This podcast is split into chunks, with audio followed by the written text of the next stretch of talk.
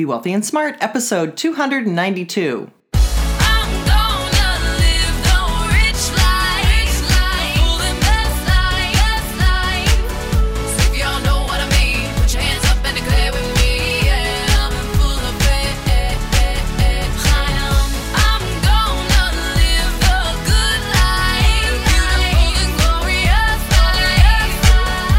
Into a world of wealth and financial freedom without budgets, boredom, or bosses on Be Wealthy and Smart.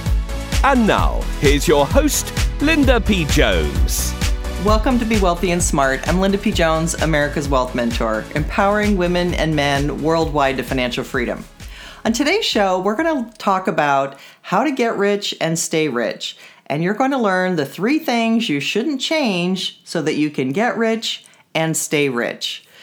Well, one of my very favorite authors is Thomas J. Stanley, and he wrote The Millionaire Next Door. He did a lot of research about what millionaires actually look like in terms of what they own, what kind of house they live in, what kind of car they drive, things like that. And it influenced me a lot because it was an early book that came out that had a lot of research behind it. And what he said basically was that millionaires are not wearing Rolexes, they're more likely to wear a Timex watch.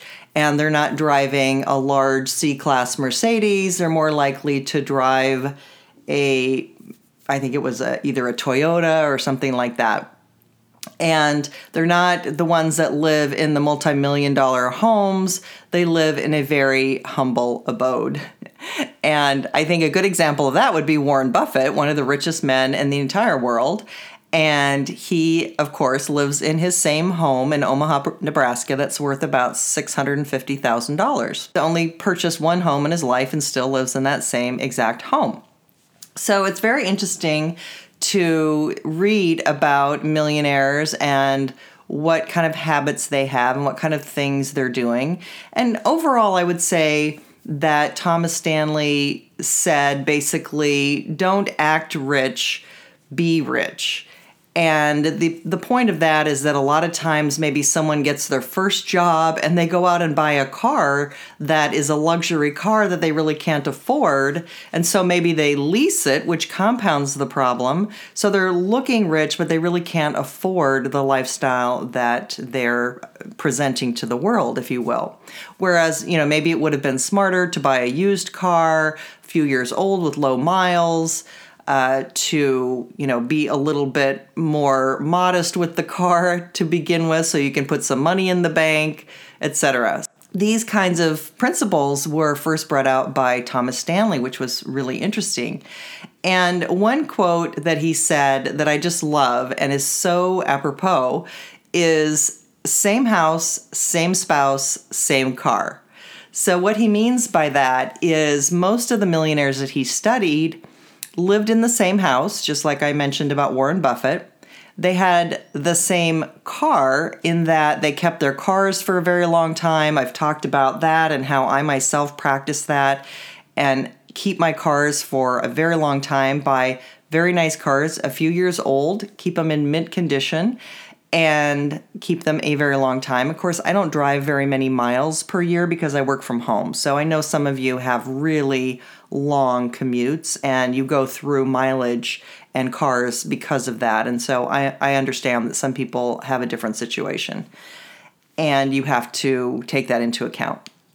And then he also said same spouse. Well, same spouse means that millionaires don't get divorced, so they don't have to divide their assets in divorce settlements because they have successful, happy marriages.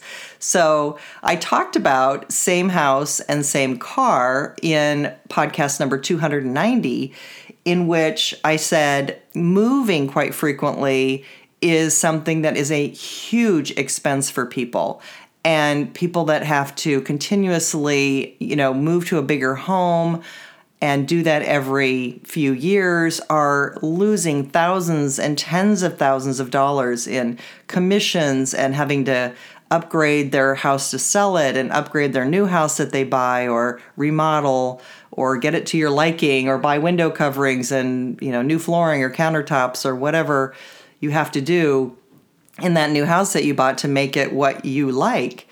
And that realtor commissions and moving expenses, all of these things make it so expensive to move that people who move more frequently are just throwing tens of thousands of dollars out the window.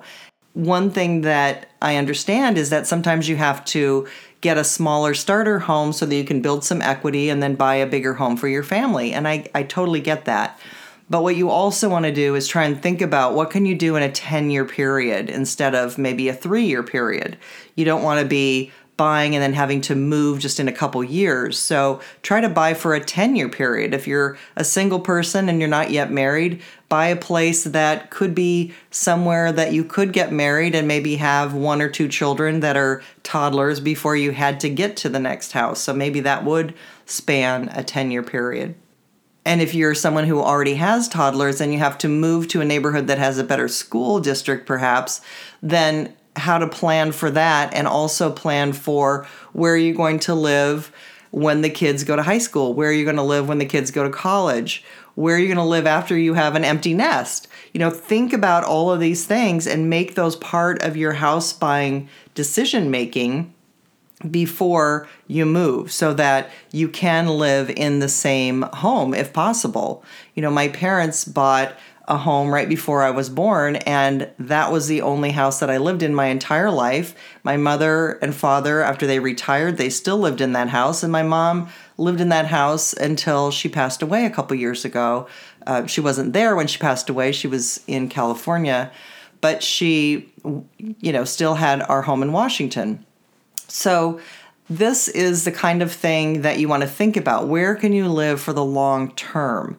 And, you know, how can you move less frequently? That's what you want to get in your brain is the less frequently you move, the better off you're going to be. So how can you make a house fit your needs longer term and stay in that home?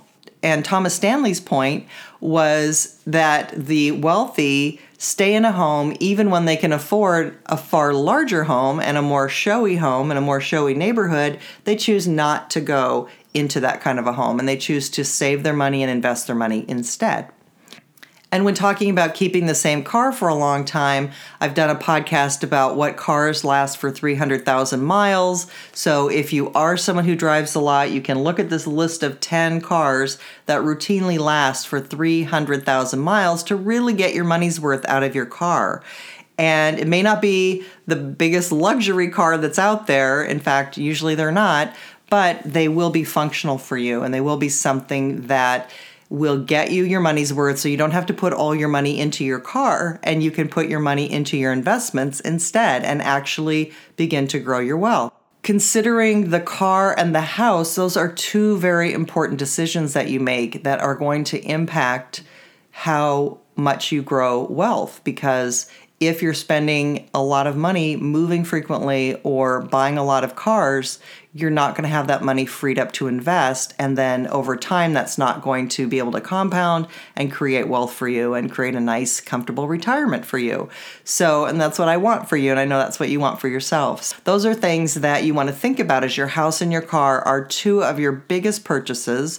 They're two of your most important purchases. And they're two places where people really go wrong in terms of wasting a lot of money and overlooking that money is going out the window and that tens of thousands of dollars, literally, that could add up to anywhere from a quarter million to a half a million if invested over your lifetime and compounded could be added to your net worth.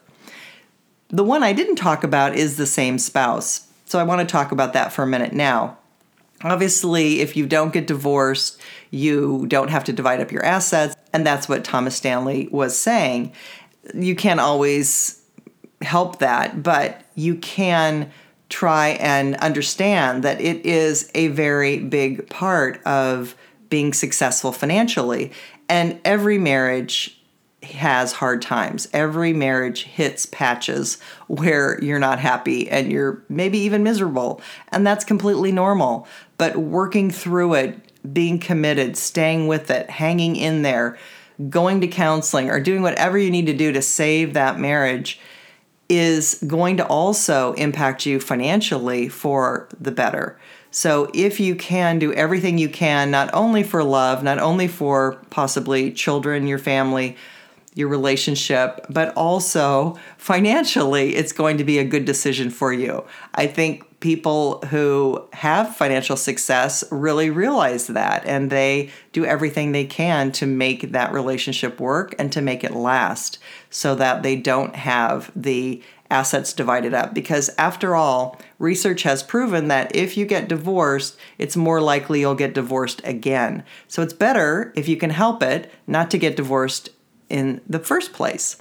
Of course, it may already be too late or it may not be able to be helped, but if you can, I'm just saying that is a tried and true principle of the wealthy is that they tend to have long marriages and stay married to the same person. And that's just important for you to stick in the back of your mind and in your files back there, uh, just for your reference.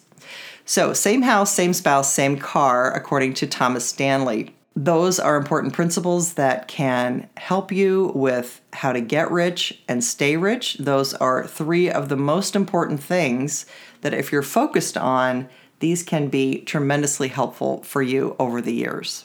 Hey, have you heard I'm having a summer giveaway through the end of September? You could win awesome prizes.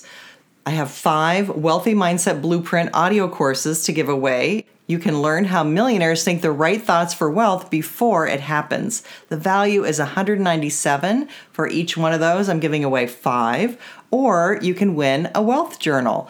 Learn the 6 steps to wealth. The value for that is $67. Here's what you need to do. Number one, leave the Be Wealthy and Smart podcast a review on iTunes if you have an Apple phone or computer, or on Stitcher Radio for Android. Number two, like my Facebook fan page. That's at Linda P. Jones fan page on Facebook. Follow me on Twitter. Follow me on Instagram at Linda P. Jones for Twitter and Instagram.